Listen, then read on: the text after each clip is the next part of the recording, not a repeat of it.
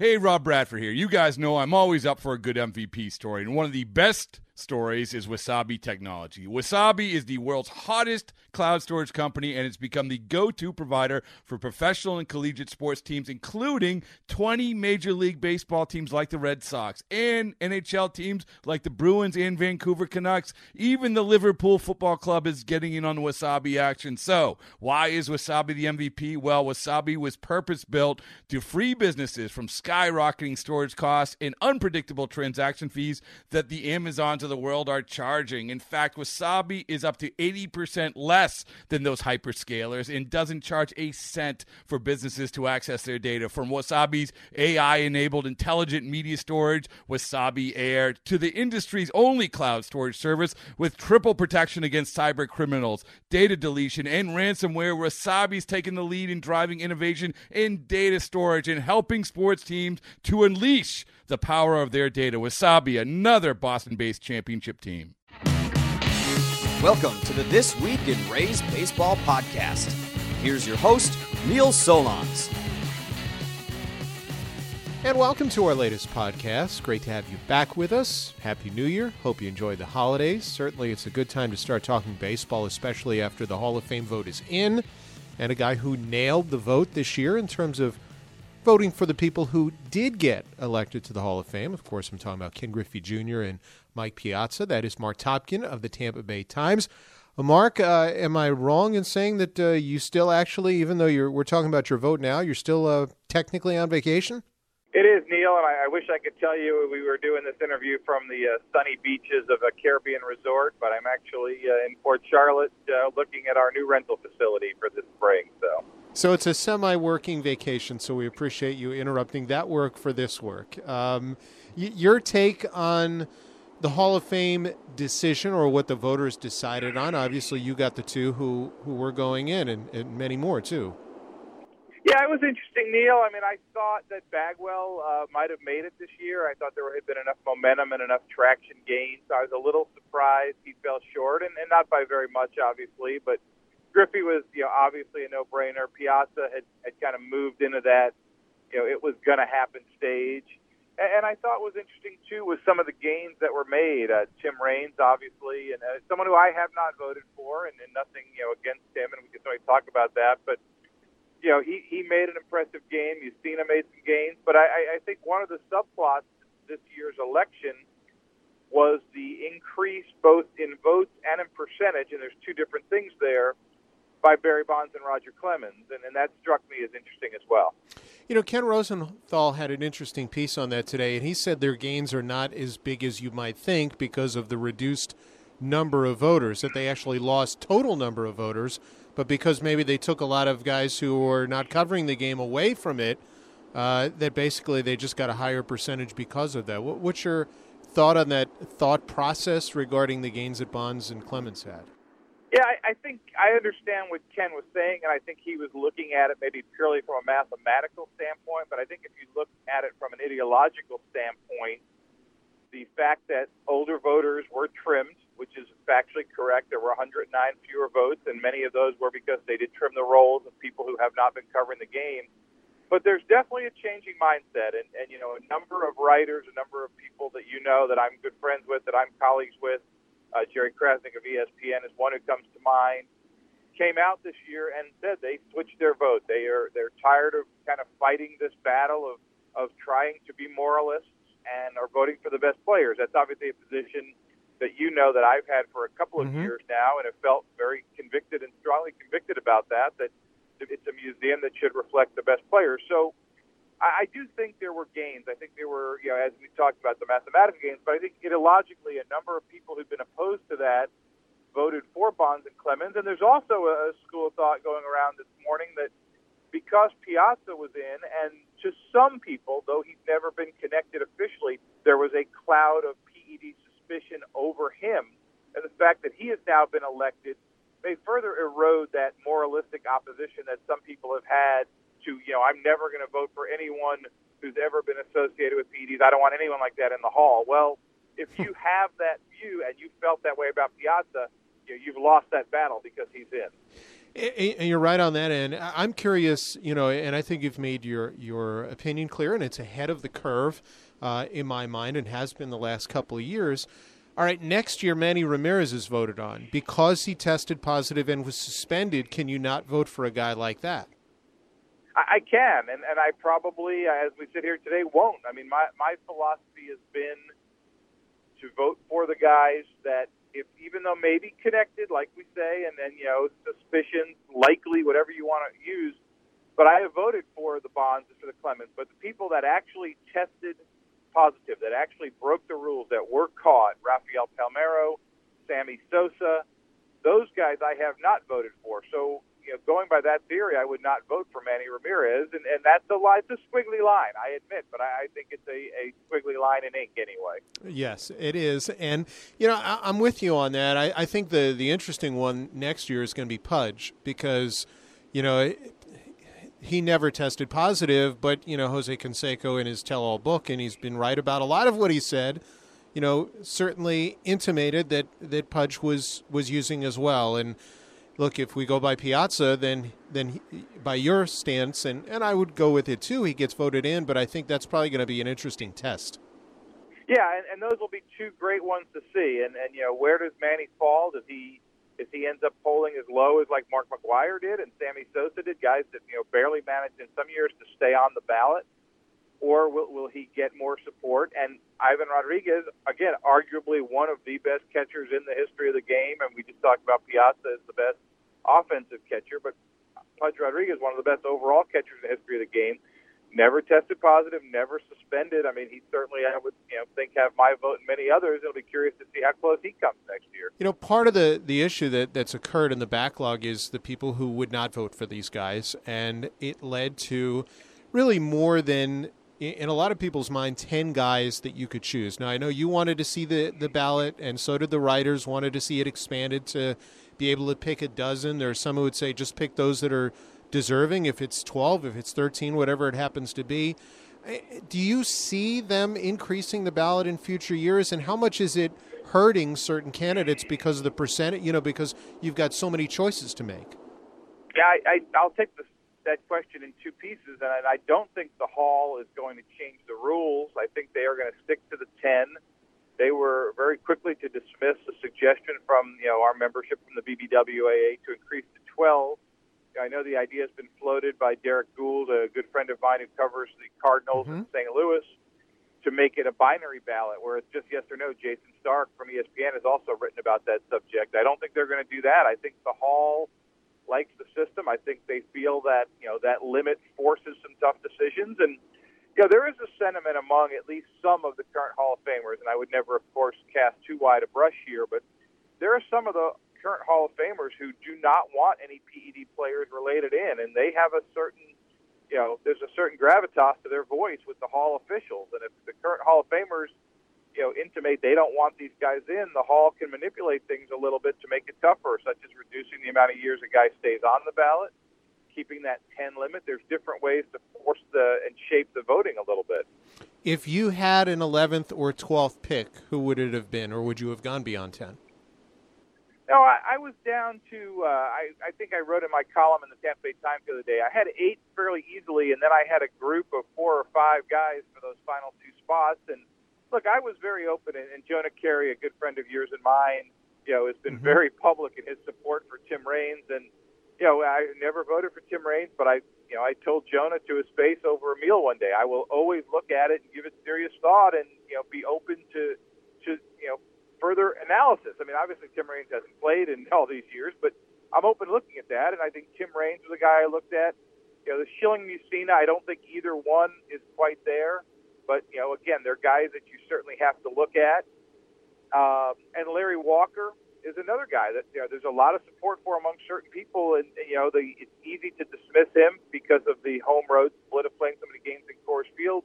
But those are the kind of guys that you know have gotten and will continue to get support going forward. And and you know as ballots open up, you know, I think people got used to voting. One thing that's interesting, Neil, and, and this takes you know a mathematical study here, but people suddenly got used to voting for 10, which, you know, I hadn't voted for more than five or six, and then we got to this kind of like you say, this backlog of all these candidates, and you voted for the full 10, and I've now done that for a couple of years, and I think that's just kind of also changed the mindset of voters a little bit, and you've got a younger voting group, a group that's more sabermetric friendly, that's more familiar with the sabermetric things, and that also is more open to the PED era because they covered it and they saw how it unfolded.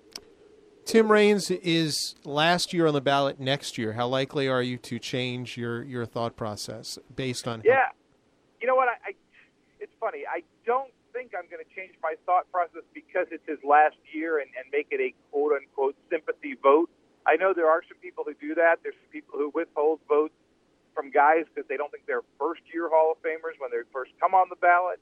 You know, we still haven't figured out or heard the reasoning for the three people who didn't vote for Ken Griffey Jr. So there, there's different reasons. I, I think if I make a decision, if I change my position on Tim Raines, it's going to be just from the fact of further study and further appreciation and, and you know further parsing of his numbers and you know the whole concept of you know just because he wasn't Rickey Henderson, it shouldn't be held against him. So there's there's definitely some analysis, further you know deeper digging to be done on Tim Raines, but it's not going to be oh it's his last year, so let's give him the vote now because he's a good guy and he's from Florida and those kind of things. Well, I'm not going to lobby you here. I, I if I don't have a say, so. Uh, but if I did, I probably would vote for Raines. I, I think, uh, to me, he, he just is. A, I think he is somewhat of a victim of Rickey Henderson. But I also see that you know people look at that 3,000 hit number and they see that as important. And, and I look at the walks and the stolen bases and all those things he's done and how he impacted the game. But you know that that will be a debate, I'm sure, for for over the next year. Um, it, it will, and, and you know I think the one thing with Tim Raines, just to, to cap that part of this conversation, is it's just the length of time in which he was dominant. Mm-hmm. He, he was dominant for a number of years, but was it a long enough period? And you can compare and go back and forth and you know pick isolated examples and make it look like a great case or make it look like a little less strong case. But that that to me is the issue. Was he great long enough? He was good for a long time, but was he great long enough? It's certainly a, an interesting debate going forward. And the other one, you know, you mentioned Bonds Clemens. I, I the the most interesting thing to me is that some people decided to vote for one and not for the other, and I don't know how you can do that. Um, to me, you vote for both or, or not at all. Uh, but do you think that over the next six years that one or both will get in? I do. I really do, Neil. I, I think that there's going to be, as, as we talked about a few minutes ago, this, this evolution of the voting body, the changes made by the hall because it is still their vote. We are we are have the privilege as BBWA members to be the voting people, but it's still their rules and their election. I just think that the issue is coming to a head because of those factors, and I think the younger, uh, you know, more accepting voting voting group, and I do think I said as we see a shift among some other people. So I do think they're going to end up in. I, I don't know when. I don't know if it's going to be one year from now or it's going to take their full 10 years, but I do think it's going to happen. The one thing that I think is interesting is we talk about this shift, and you've mentioned it a couple times in terms of uh, the, the type of voter you have there who is a little more sabermetrically oriented. You look at that, and you also would sense that they would be less inclined to vote a reliever in. Now, there's a few relievers still out there. You you were in favor of Trevor Hoffman and Lee Smith, uh, as you indicated in your in your vote. Um, Billy Wagner did not get a lot of support, but certainly has great numbers. What's your take on the whole status of closers or back end relievers getting in? Obviously, Mariano, uh, you know, is going to get there at some point. Sure, and that's going to be kind of funny because Mariano is going to be, you know, a very, very high vote total, almost, you know, in in that top elite level range, and yet there's people arguing that you know Trevor Hoffman, Billy Wagner, and Lee Smith don't deserve to be in, and this idea that well they only pitch one inning, and you know there there's people who adamantly insist wins don't matter. There's people who adamantly insist saves don't matter, and maybe this is the old school part of my philosophy, but it's still a matter of you know winning the ball game and mm-hmm. once the contributions are done. And sure, a guy who pitches only one inning versus a guy who pitches six or seven innings, obviously you could skew the statistics.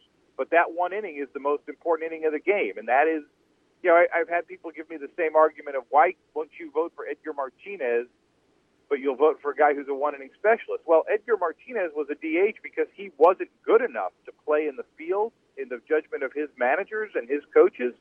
These guys that we're talking about were moved to the back end of the game because they were excellent. They were dominant. They were a better force for their team to pitch in that one inning. Some of those guys started early in their career, but they were moved into that role because of how good they were. It, it, you know, and, and that gets me to uh, a topic of, of winning with the bullpen. And the one thing since you started your vacation, I would say, has happened that's significant involving the American League East and the Rays is the Yankees going out and getting Aroldis Chapman. Now, depending his legal issues, um, you could have a bullpen of Miller, Betances, and Chapman, which would arguably be the most dominant back end bullpen in the game. What's your take on, on what happened over the last few weeks with that move specifically? Yeah, it's interesting because you're right. There haven't been a ton of moves. I mean, there have been a couple of deals. Gordon going back to the Royals. I thought John Jaso signing with the Pirates was really interesting just because of you know his lack of experience at first base and just really never played there. So that was interesting. But you're right. The biggest move that could impact the Rays is the Yankee bullpen situation.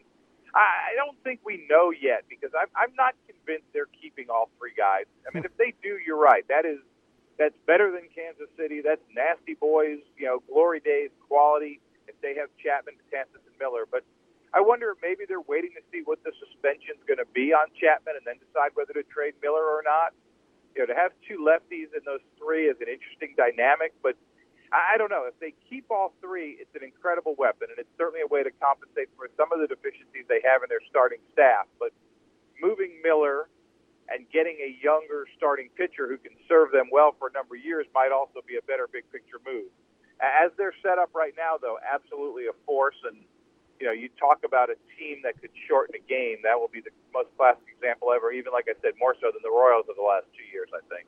I would I would definitely agree there, and uh, it's going to make for interesting debate. And there's still a lot to be done over the next six weeks. There are a lot of free agents still out there. Um, and I would think we'll see some trades too. So, Marc, we'll we'll see you next week when you officially get off vacation. Thanks for a few minutes.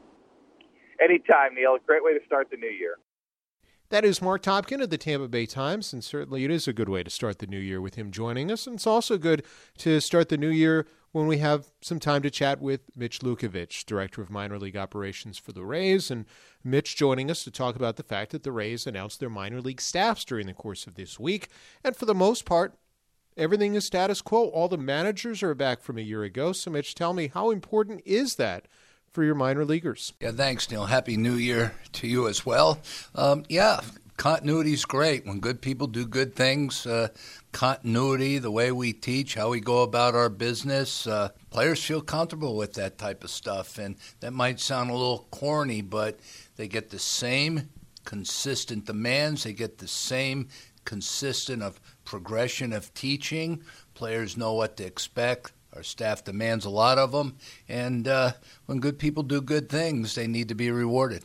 And for the most part, your even your coaching staffs below the managers uh, are intact with some notable promotions. Probably the biggest, Ozzie Timmons going from double to triple A, and I know he's been in Montgomery for quite a while. Well, Ozzie has done a wonderful job for us from day one here, and he has graduated to obviously to be our Durham Bulls hitting coach, and uh, he was certainly capable of that years ago. You know, movement in the system uh, is tough sometimes, and was tough for Ozzie. There was an opportunity for him this year, and we're happy that uh, he's going to fill that role. And with that, it also meant Dan DeMent got moved to Double A, and he's a guy who's been in the system in the organization for quite a while and was with you in the Arizona Fall League coaching. Yeah, both Ozzie and Dan were players here, and that's really uh, a good feeling for us because when they come in, you know all about them. And with Ozzie going up from Double A to Triple A, that opened up uh, an opportunity for Dan DeMent, who's been a player here. Dan's been with us, like you mentioned, in the Arizona Fall League this this past fall. So you know, it's like players. You move up, you graduate, and Dan DeMent's ready for this next level and the challenges that come with it. And for the better part, the coordinators are the same. You actually do now have four pitching coordinators rather than three, uh, with Charlie Haeger being added, a guy who had a major league career and throws a knuckleball it gives you a little different look. Charlie's a great addition, and uh, he's a quality person. He's a quality teacher. He brings a little different expertise because, you know, he did throw a knuckleball.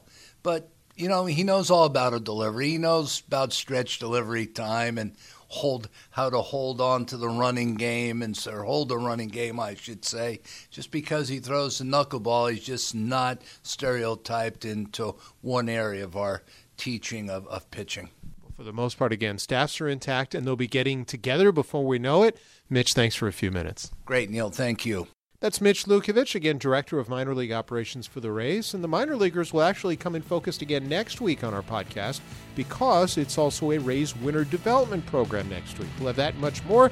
Until then, thanks for being with us, and we'll talk to you soon.